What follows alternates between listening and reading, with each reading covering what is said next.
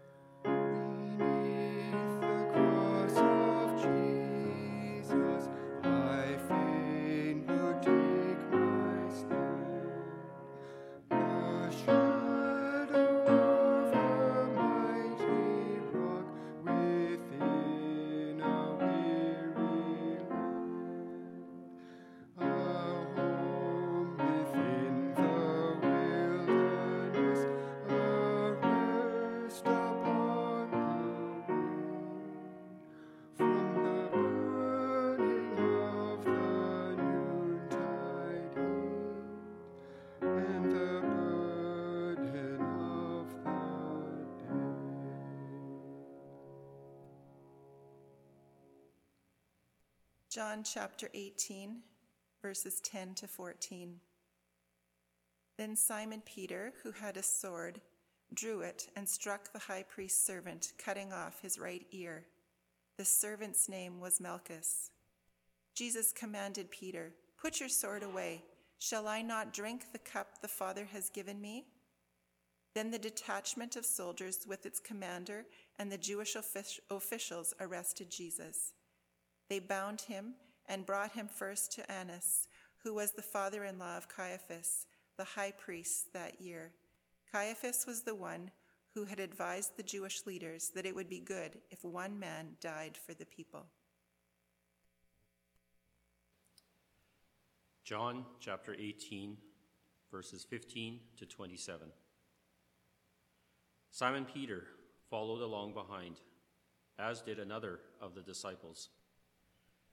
That other disciple was acquainted with the high priest, so he was allowed to enter the courtyard with Jesus. Peter stood outside the gate.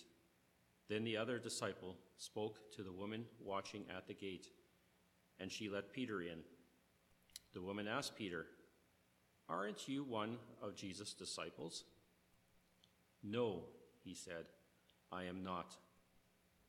The guards and the household servants were standing around a charcoal fire they had made because it was cold. And Peter stood there with them, warming himself. Inside, the priest, the high priest, began asking Jesus about his followers and what he had been teaching them. Jesus replied, What I teach is widely known, because I have preached regularly in the synagogues and the temple. I have been heard by people everywhere, and I teach nothing in private that I have not said in public. Why are you asking me this question? Ask those who heard me.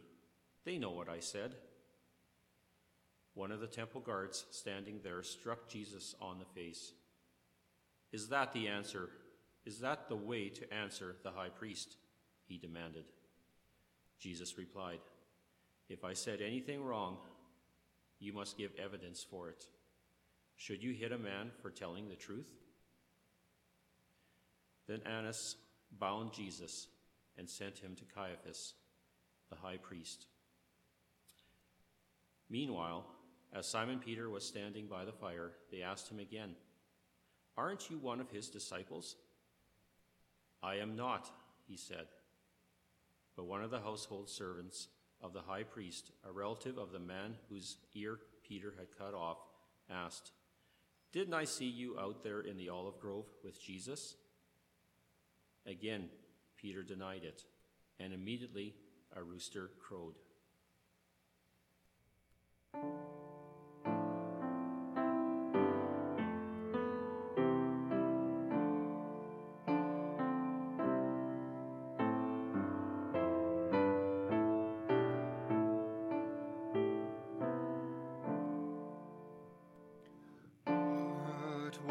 truth's love.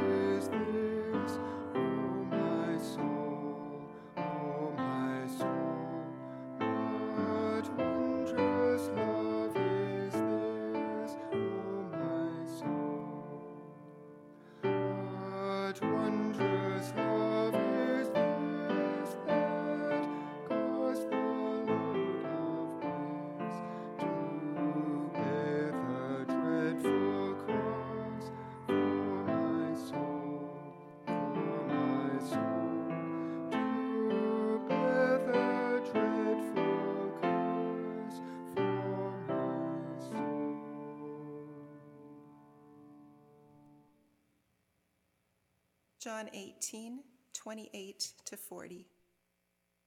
Then the Jewish leaders took Jesus from Caiaphas to the palace of the Roman governor.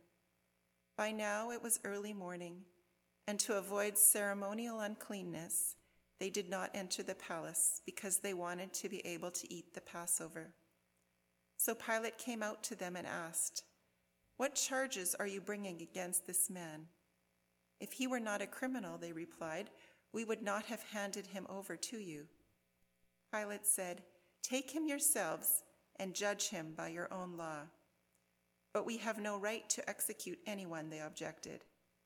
This took place to fulfill what Jesus had said about the kind of death he was going to die.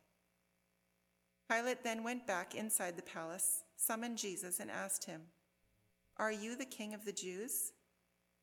Is that your own idea? Jesus asked, or did others talk to you about me? Am I a Jew? Pilate replied. Your own people and chief priests handed you over to me. What is it you have done? Jesus said, My kingdom is not of this world. If it were, my servants would fight to prevent my arrest by the Jewish leaders. But now my kingdom is from another place. You are a king, then, said Pilate. Jesus answered, You say that I am a king. In fact, the reason I was born and came into the world is to testify to the truth. Everyone on the side of truth listens to me. What is truth? retorted Pilate. With this, he went out again to the Jews gathered there and said, I find no basis for a charge against him. But it is your custom for me to release to you one prisoner at the time of the Passover. Do you want me to release the king of the Jews? They shouted back, No, not him. Give us Barabbas. Now Barabbas had taken part in an uprising. John 19, 1 to 13. Then Pilate had Jesus flogged with a lead tipped whip. The soldiers made a crown of long, sharp thorns and put it on his head, and they put a royal purple robe on him. Hail, King of the Jews! They mocked, and they hit him with their fists. Pilate went outside again and said to the people, I am going to bring him out to you now but understand clearly that I find him not guilty. Then Jesus came out wearing the crown of thorns and the purple robe. And Pilate said, Here is the man. When they saw him, the leading priests and temple guards began shouting, Crucify! Crucify! You crucify him, Pilate said. I find him not guilty. The Jewish leaders replied, By our laws, he ought to die, because he called himself the Son of God. Then Pilate heard the, this. He was more frightened than ever. He took Jesus back into the headquarters again and asked him, Where are you from? But Jesus gave no answer. You won't talk to me? Pilate demanded. Don't you realize that I have the power to release you or to crucify you? Then Jesus said, You would have no power over me at all unless it were given to you from above. So the one who brought me to you has the greater sin.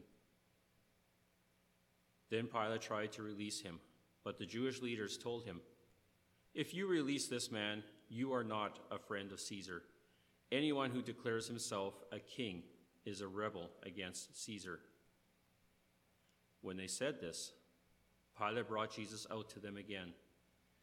Then Pilate sat down on the judgment seat on the platform that is called the stone pavement.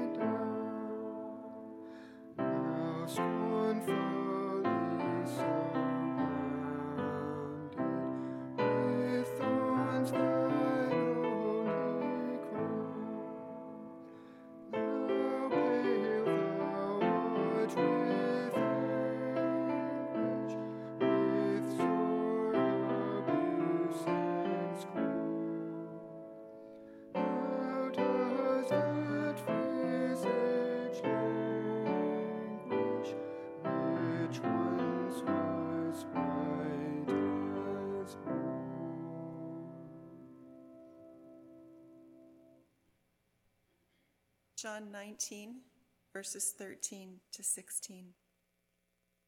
When Pilate heard this, he brought Jesus out and sat down on the judge's seat at a place known as the stone pavement. It was the day of preparation of the Passover. It was about noon. Here is your king, Pilate said to the Jews. But they shouted, Take him away, take him away, crucify him. Shall I crucify your king? Pilate asked. We have no king but Caesar, the chief priests answered. Finally, Pilate handed him over to them to be crucified.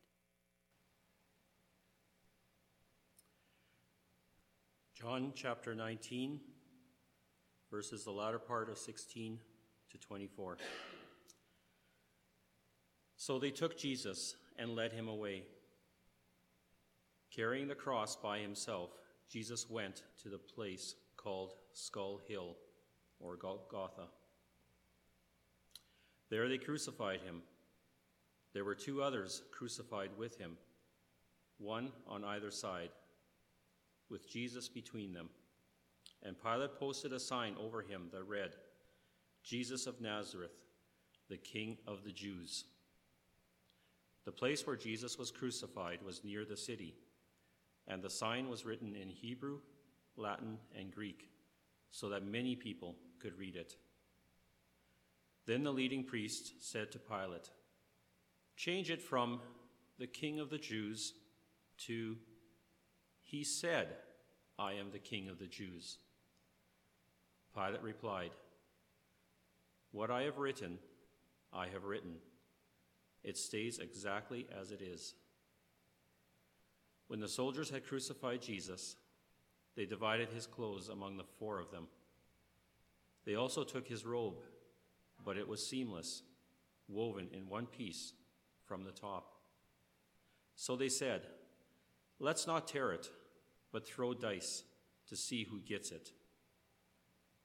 This fulfilled the scripture that says, They divided my clothes among themselves, and they threw dice for my robe.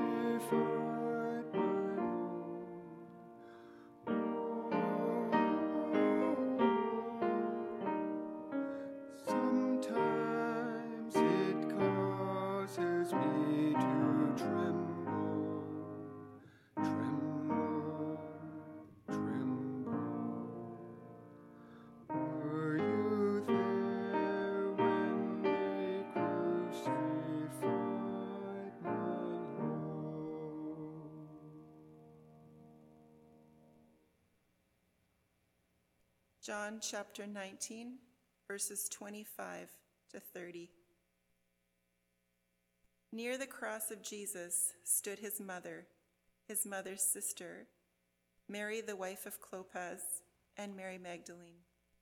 When Jesus saw his mother there and the disciple whom he loved standing nearby, he said to her, Woman, here is your son. And to the disciple, Here is your mother. From that time on, this disciple took her into his home. Later, knowing that everything had now been finished, and so that scripture would be fulfilled, Jesus said, I am thirsty. A jar of wine vinegar was there, so they soaked a sponge in it, put the sponge on a stalk of the hyssop plant, and lifted it to Jesus' lips. When he had received the drink, Jesus said, It is finished. With that, he bowed his head and gave up his spirit.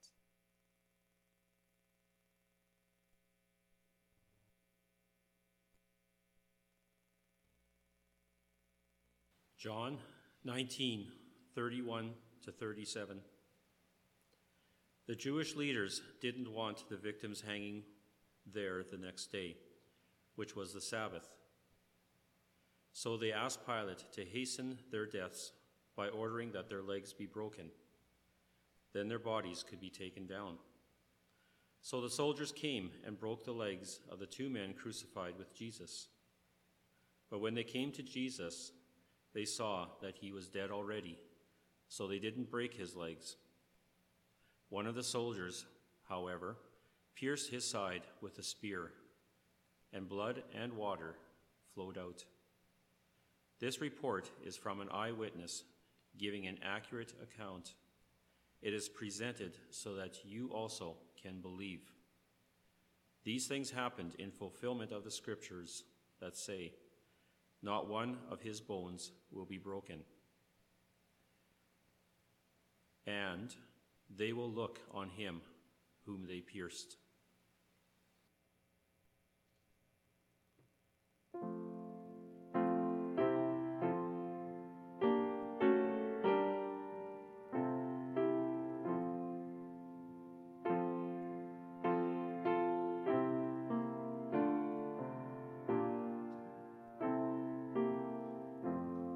Verses 1 and 3.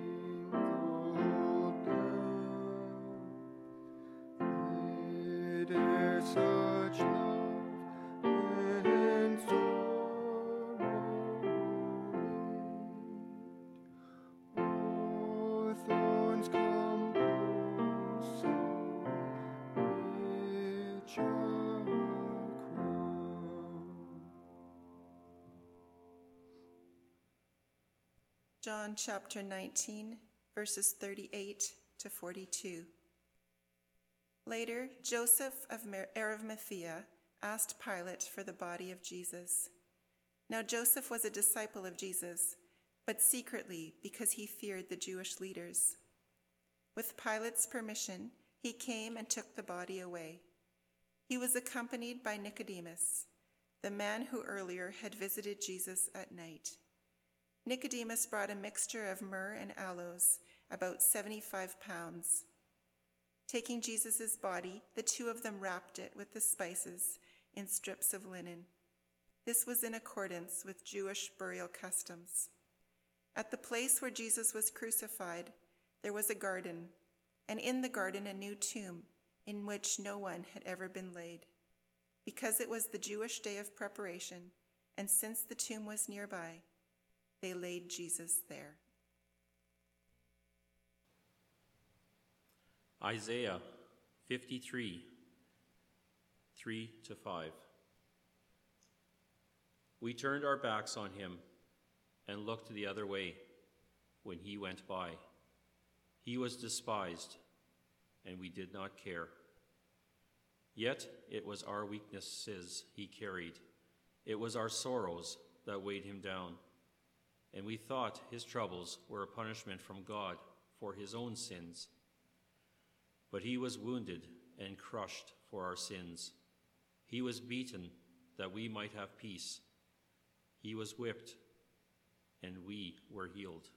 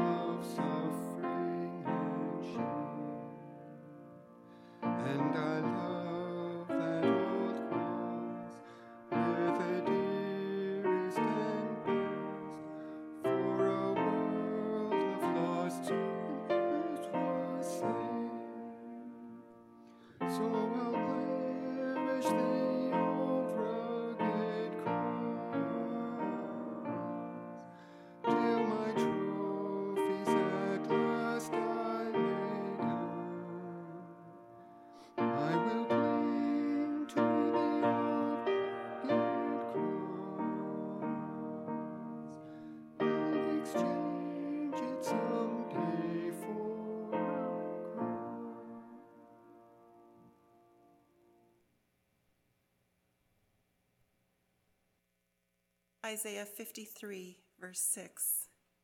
We all, like sheep, have gone astray. Each of us has turned to our own way, and the Lord has laid on him the iniquity of us all.